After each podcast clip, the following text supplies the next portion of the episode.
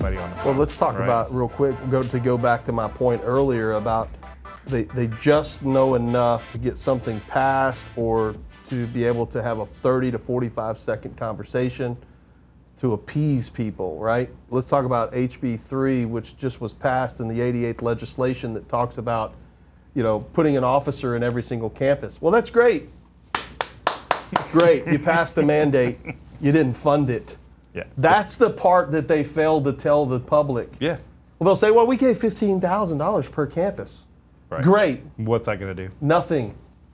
Absolutely nothing. You give $15,000 for every single campus, but they gave local control for them to be able to decide how they spend that 15,000, and it doesn't say that it has to go to funding a law enforcement officer on every campus. You know the legislation legislation is screwed when it starts out with an exception Yeah. form.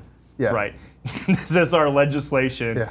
Or you can fill out this exception But form. you know what's going to happen is when the next governor governor's race comes around, what's what's going to be said by Governor Abbott's office?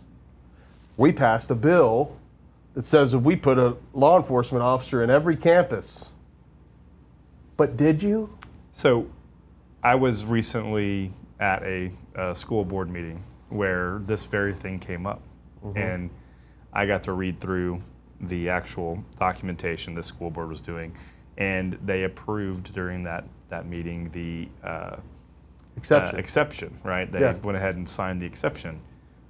But what was interesting? Now this is this is a school. It's a pretty sizable school, and they have uh, they have their own police department. campuses, yeah. Mm-hmm. they have their own police department, right?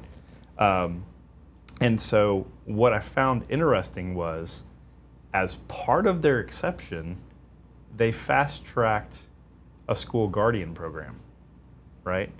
And and I felt that it was really interesting that the school board ultimately voted for and signed off on based off of the chief's recommendation this school guardian program and the questions that the school board was asking the chief it was clear that the school board members had no idea Yeah. what was involved in school guardian. they were asking questions about what's the training, what would the uniform look like, are they going to have any mental health training to how to act with kids, you know, all of these things. Do are, are they required to be uh, TCOLE certified? Uh, Are we getting their background records from all of these things? School board members aren't asking those questions if they're fully up to speed Yeah. on, hey, this is a decision. This is a great decision. We need Yeah. to do this. The decision was made we can't find officers. We've had requisitions out. We have this new requirement. And so, even though we've previously kicked the can for years and years and years and years on the school guardian program, now because we have this House Bill 3 and we are going to have to file an exception, we should go ahead and move forward with school guardians. Yeah, but that's all just a play on an individual who wants to arm teachers. That is well, a so personal preference this- of somebody well, within that this district. particular district. I'm gonna give them credit. They their their plan is to hire retired. They're only hiring retired law enforcement. Right. They're That's- retired for a reason. that's that's their plan is retired law enforcement then and so what house bill 3 the cause of this right was house bill 3 right and um, it was really interesting hearing the interaction about the training and and and what what are they going to even wear like what's uh, you know what's going to be the attire and um, and, and, and, basically, you know, this, this school decided on they're going to wear khaki pants and a polo um, that's going to say something on it. It's not gonna- Security. yeah, something. Guardian with their pistol. With their pistol, yeah.